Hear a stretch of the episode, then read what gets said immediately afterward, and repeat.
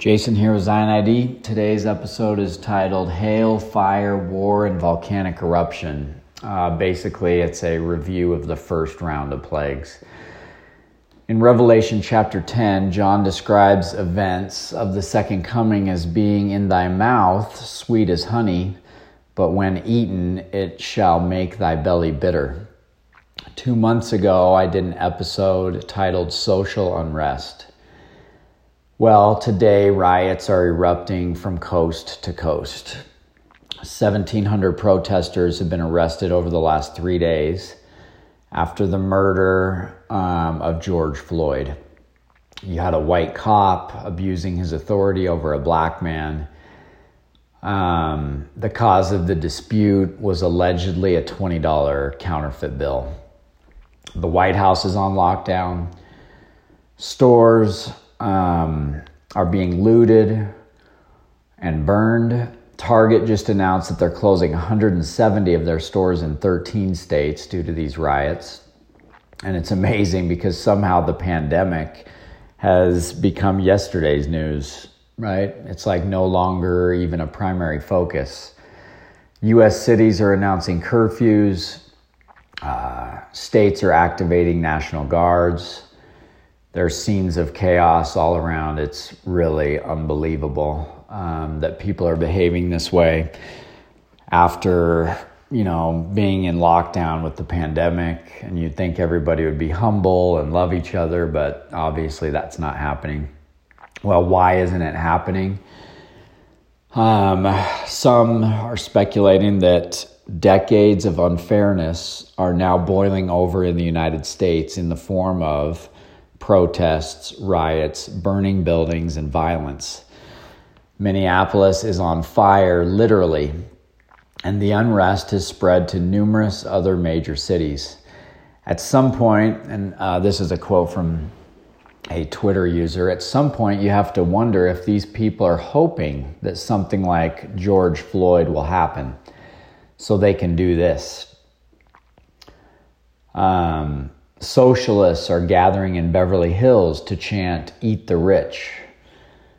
On the other side of the world, over in Hong Kong, um, you know, they are having their own riots and their own pro- protests for freedom. Taken together, we have an economic pie that is no longer growing, but is subject to a set of laws and financial predation that guarantee the wealthy receive more than their fair share of what remains. Um, it brings to mind the scripture, if ye are not one, ye are not mine, right? One of the principal laws of the celestial kingdom. Well, the rich are busy gorging. They have granted themselves trillions of dollars of freshly, uh, excuse me, of freshly printed dollars from the U.S. Federal Reserve in order to prop up their fair share of things such as bonds, stocks, and derivatives. Um, what they've been doing leads to the following jarring headlines. First, American billionaires got $434 billion richer during the pandemic. And then on the opposite end, at least 9 million US households with children are not at all confident that they'll be able to afford food next month. There are now 40 million unemployed, over 100,000 dead in the United States because of COVID 19. And our political leaders are not doing a very good job, um, nor would the opposition political leaders. This is a general statement. They are ill prepared, they have fooled the electorate and deceived Israel into thinking that they could actually get the job done during these volatile times. Instead of following Jesus and his doctrines, instead of ruling like King Benjamin or King David in a spirit of unity and humility, modern political leaders all across the globe adhere to doctrines of lies, propaganda, collusions, and power grabs at the expense of their sheep. So yeah, so two months ago, right, we did the uh, the episode on social unrest. Well, one month ago, we did an episode that was a real time analysis of the wheat and the tares. The purpose of COVID 19 quarantines has been to separate people, right, from one another, one another in order to flatten the curve or halt contagion. Uh, this doesn't mean that we have to, you know, suffer in complete isolation, but somehow this event has in fact produced a separation of groups of wheat from groups of tares. Um, you know, there's a lot of forecasts in the scriptures calling for a setting apart between the righteous and the wicked. And certainly, I think we can all agree that that's happening uh, today. Jeffrey R. Holland spoke about the purpose of such quarantining, uh, specifically as it pertains to this COVID 19 crisis.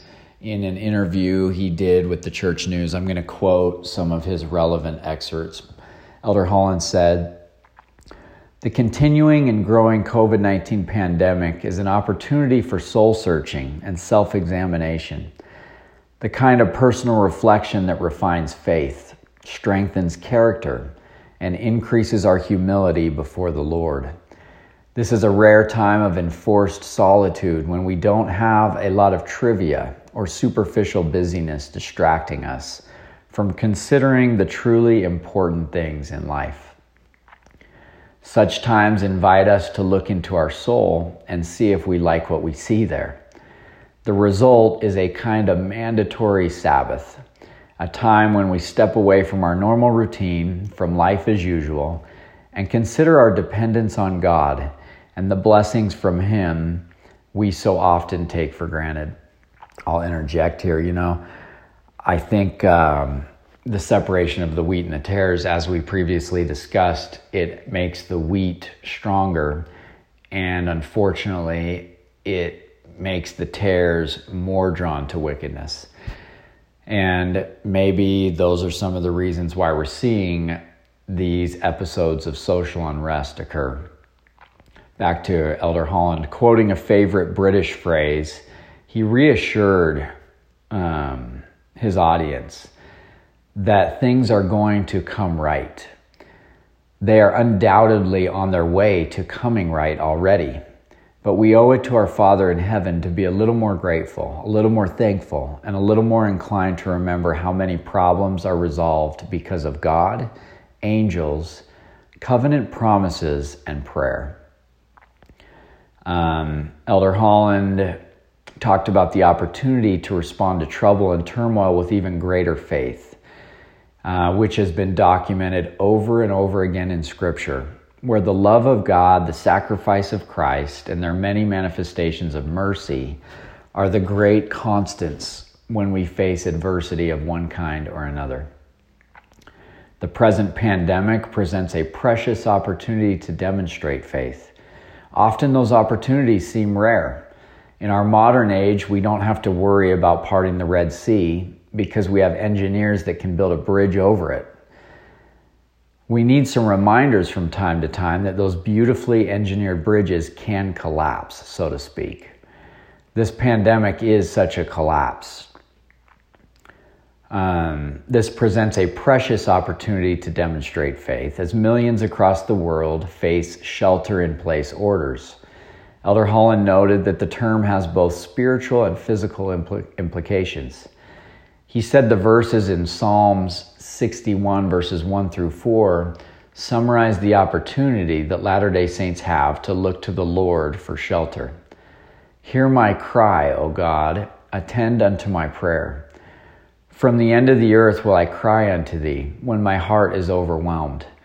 Lead me to the rock that is higher than I, for thou hast been a shelter for me and a strong tower from the enemy.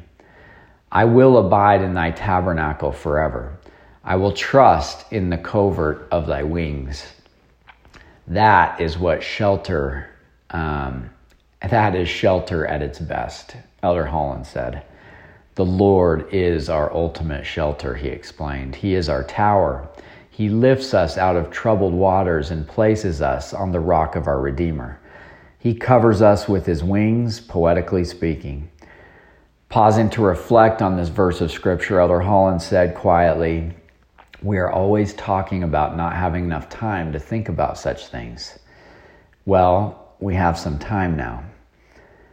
Elder Holland said that he is trying to take advantage of his reduced travel schedule by sending notes or making phone calls, doing the unexpected but much appreciated and sometimes truly needed things to brighten someone's day.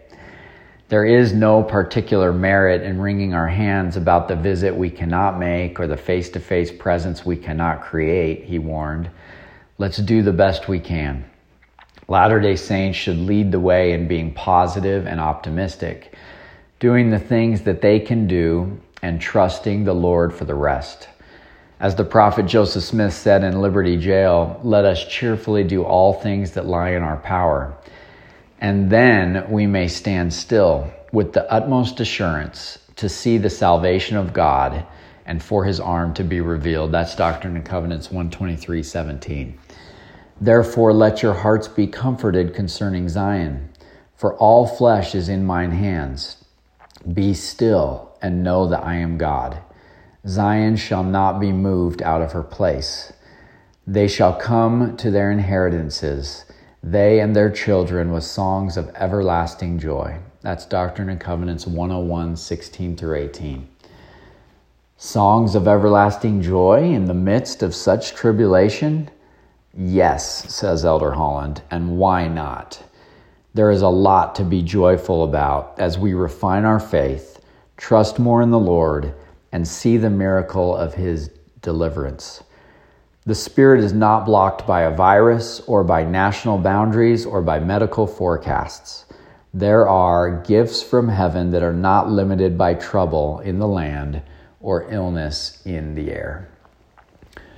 Well, um, seeing the social unrest having experienced COVID 19 for a few months, um, often we've talked in this podcast that, um, that these are only the beginning, right? That if this truly does represent desolating sickness, then it will be followed by many other plagues. Well, it seems prudent today to discuss some of these other plagues and to discuss specifically the doctrine of what comes next so that we can be prepared, so that our eyes can be opened, and we can face these things with faith, um, even if it does cause our belly to be bitter uh, in the experience of it. Let's see, where are we at? Okay, so basically, what the scriptures describe is that once desolating sickness has been established to separate the wheat from the tares, then we have. Um, Adam's earthquakes. Then we have the first two trumpets um, to be sounded. Let's go to, I'm not exactly sure which chapter this is in Revelation. Um, I'm assuming it's Revelation chapter 8. So, in only six verses, we learn a lot. Starting in verse 3, it says, And another angel came and stood at the altar, having a golden censer and there was given unto him much incense that he should offer it with the prayers of all saints upon the golden altar which was before the throne. And the smoke of the incense which came with the prayers of the saints ascended up before God out of the angel's hand. And the angel took the censer and filled it with fire of the altar and cast it into the earth. And there were voices and thunderings and lightnings and an earthquake. Then verse 6 says, And the seven angels, which had the seven trumpets, prepared themselves to sound. The first angel sounded, and there followed hail and fire mingled with blood. And they were cast upon the earth, and the third part of the trees was burnt up, and all green grass was burnt up.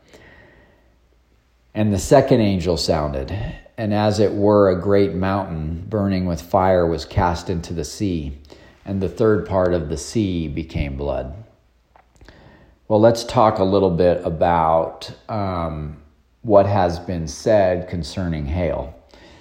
Starting with Joseph Smith uh, in the History of the Church, Volume 7, he said, And now I am prepared to say by the authority of Jesus Christ that not many years shall pass away before the United States shall present such a scene of bloodshed as has not a parallel in the history of our nation. Pestilence, hail, famine, and earthquake will sweep the wicked of this generation from off the face of the land, to open and prepare the way for the return of the lost tribes of Israel from the north country. John Taylor said, So, knowing that there are other judgments in store for the whole earth, we will venture a prediction. And um, that shall be storm and hail enough to cause a famine and show the whole of the earth that Jesus Christ, and not the Mormons, vexes the nation. Watch, for you know not the hour nor the day, and you cannot accuse the Mormons of making hail. So watch for the hail and for the earthquakes, and war shall come and vex all nations. That was from Nauvoo Neighbor, August 6, 1845. Um, President Brigham Young said, When the testimony of the elders ceases to be given, and the Lord says to them, Come home, I will now preach my own sermons to the nations of the earth. All you now know can scarcely be called a preface to the sermon that will be preached with fire and sword, tempests, earthquakes, hail, rain, thunders and lightnings, and fearful destruction. That's from the Journal of Discourses, Volume 8, page 123. Um, Ezra Taft Benson says, in referring to this quote from Brigham Young, why is the Lord angry with the wicked? Because they have rejected the gospel. What are some of the calamities for which we are to prepare? Well, in Doctrine and Covenants 29, the Lord warns us of a great hailstorm sent forth to destroy the crops of the earth. That's verse 16. In D&C 45, we read of an overflowing scourge, for a desolating sickness shall cover the land. That's D&C 4531. In D&C 63, the Lord declares that he has decreed wars upon the face of the earth, verse 33. In Matthew chapter 24, we learn of famines and pestilences and earthquakes.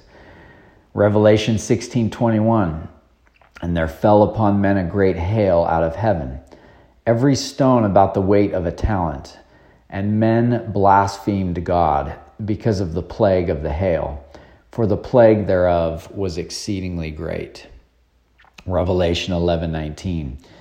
And the temple, um, and the temple of God was opened in heaven, and there was seen in his temple the ark of his testament and there were lightnings, and voices, and thunderings, and an earthquake, and great hail. Isaiah 28 2 Behold, the Lord hath a mighty and strong one, which as a tempest of hail and a destroying storm, as a flood of many waters overflowing, shall cast down to the earth with the hand. Bruce R. McConkie has a few things to say uh, concerning the hail, the earthquake, the bloodshed, the wars the volcanic eruptions. He says, Behold, before the Lord comes, the whole earth will be in turmoil. Wars and rumors of wars will spread, death and destruction and disease that will dwarf anything ever known among men. Plagues and pestilence and pain will punish the people to a degree never before known. Men will be cursed physically and spiritually. The flesh of many will fall from their bones and their eyes from their sockets. Earthquakes will destroy many cities and bring death to their municipals. Fire and hail will destroy the crops of the earth. Rivers and seas and deserts and mountains will be contaminated. The waters of the world will be polluted. Famines and poisons and dead bodies will be commonplace. No tongue can tell the desolations and sorrows that are yet to be, all of which will be climaxed by the burning of the vineyard at which time every corruptible thing will be consumed. There is something in the Doctrine and Covenants which says, And there shall be a great hailstorm sent forth to destroy the crops of the earth. I said, Hail. What are you going to do when that happens? Ah, brothers and sisters, put your $2.90 in your welfare project. And when that happens, and if you have your year's supply of food in your home, let the hails come and the winds blow, and our storehouses in our homes, in our wards, and in our stakes will be full, just as they were in the days of Joseph. and we will be preserved. I like that plan. What good will be our greenbacks? Um, what we get from the government for security when all the crops of the earth are destroyed by hail. Of the nation that shall rise to fight this people in that day, the Lord says, and I will plead against him with pestilence and with blood, and I will rain upon him and upon his and upon his bands, and upon the many people that are with him, an overflowing rain and great hailstones, fire and brimstone, as it says in Ezekiel 38:22. By these means, a third of all the trees and green grass on earth are to be destroyed. The plague of hail and fire rained upon Pharaoh's Egypt in the days of the deliverance of Israel from bondage was perhaps symbolical of this greater deliverance of the Lord's people by the forces of nature in the latter days. That's Exodus 9 22 through 26 that he's referencing. Unbelievable upheavals of nature and the unloosing of near unlimited power shall bring to pass the destruction of a third part of all life in and on the oceans of the world. That's Jeremiah 51:25, Amos 7 4. Perhaps the turning of the waters of Egypt to blood was in similitude of this great latter-day plague. The first angel sounded, and there followed hail and fire mingled with blood and they were cast upon the earth. Is this the overflowing rain and great hailstones, fire and brimstone of which Ezekiel spoke in Ezekiel 38:22? Could all this be brought to pass through atomic warfare, or will it come by natural disasters, as when God rained fire and brimstone upon Sodom and Gomorrah? Speculatively, most of the plagues and destructions here announced could be brought to pass by men themselves, as they use the weapons and, and armaments they have created. Um, I think we've seen that with COVID 19.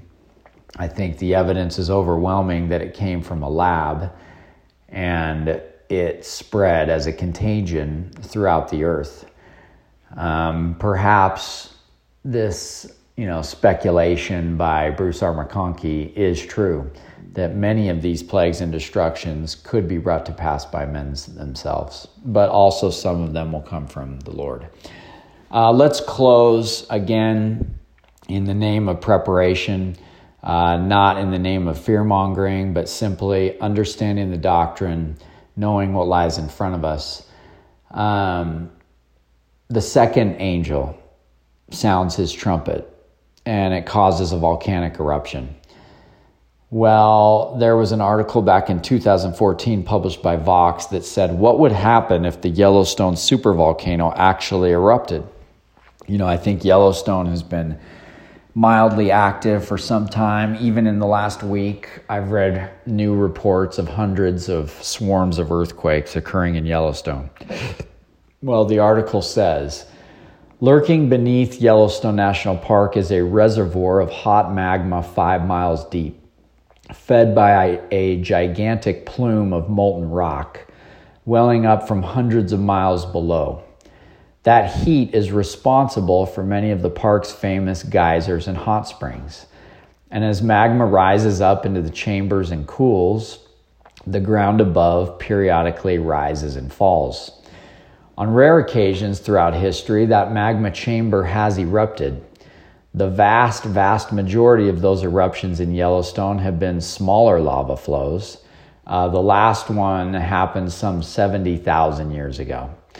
The reason why Yellowstone gets so much attention is because of this remote possibility of a catastrophic super eruption. A super eruption is anything that measures magnitude 8 or more on the volcano um, explosivity index. Um, these super eruptions are thousands of times more powerful than even the biggest eruptions that we're used to seeing, uh, you know, during our lifetime. Yellowstone has had three of these massive eruptions in its history. 2.1 million years ago, 1.3 million years ago, and 664,000 years ago. Um, It's worth noting that Yellowstone is hardly the only supervolcano out there. Geologists have found evidence of at least 47 super eruptions in Earth's history. The most recent occurred in New Zealand's Lake Taupo some 26,000 years ago. So, what exactly would a Yellowstone eruption look like? The most likely eruption scenario in Yellowstone is a smaller event that produces lava flows um, that's typical of other volcanic explosions. Um, this would likely be precipitated by a swarm of earthquakes in a specific region of the park as the magma makes its way to the surface. Now, in the unlikely event of a much bigger super eruption, the warning signs would be much bigger. We'd likely first see intense seismic activity across the entire park. It could take weeks or months for those earthquakes to break up the rocks above the magma before an eruption. So, if we did get a super eruption, an event that is 1,000 times more powerful than a regular volcanic eruption and lasted weeks and months, what would happen? Well, the lava flows themselves. Um, let's see, let's read here. Uh, the main damage would come from volcanic ash, a combination of splintered rock and glass that was ejected miles into the air and scattered around the whole country um, a super eruption could conceivably bury the northern Rockies in three feet of ash, devastating large swaths of Wyoming, Idaho, Colorado, Montana, and Utah. Meanwhile, the Midwest would get a few inches of ash, while both coasts would see even smaller amounts. The exact distribution would depend on the time of year and weather patterns. Um, any of these scenarios would be terrible news. This much volcanic ash is capable of killing people, plants, and animals and crushing buildings. Even a few inches of ash um, can destroy farms, clog roadways, cause serious respiratory problems, block sewer lines, and even short out transformers. Air travel would have to shut down across much of North America. A volcanic eruption that big would also have major impacts on the global climate. Volcanoes can emit sulfur aerosols that reflect sunlight back into the atmosphere to cool the climate. These particles are short lived in the atmosphere, so the effect is only temporary, but it can be dramatic. Um, let's see, this article kind of repeats itself often. So I'm trying to avoid uh, the repeats. Let's see if there's anything else worth reading. Um, the U.S. Geological Survey has an excellent FAQ on the Yellowstone supervolcano. Um, they also have a great rundown on the most recent uh, paper modeling of what would happen under a super eruption. Um, they list a bunch of things from the New York Times, the New Yorker. Um, I don't think there's anything more worth quoting. So, look, in summary, um, I really loved that talk or that interview by Jeffrey R. Holland because he talks about how we can actually increase faith and how the Lord will be there to protect us even in the midst of these events leading up to Jesus' second coming. And Zion will not be left alone, right? He's there to sustain us, to protect us, if we heed the voice of warning and if we heed the voice urging us to prepare. So, you know, what was it in uh, Revelation 10? John describes the events of the second coming as being in thy mouth sweet as honey. I mean, there are parts that are so sweet knowing that Jesus is coming back to reign as King of Kings.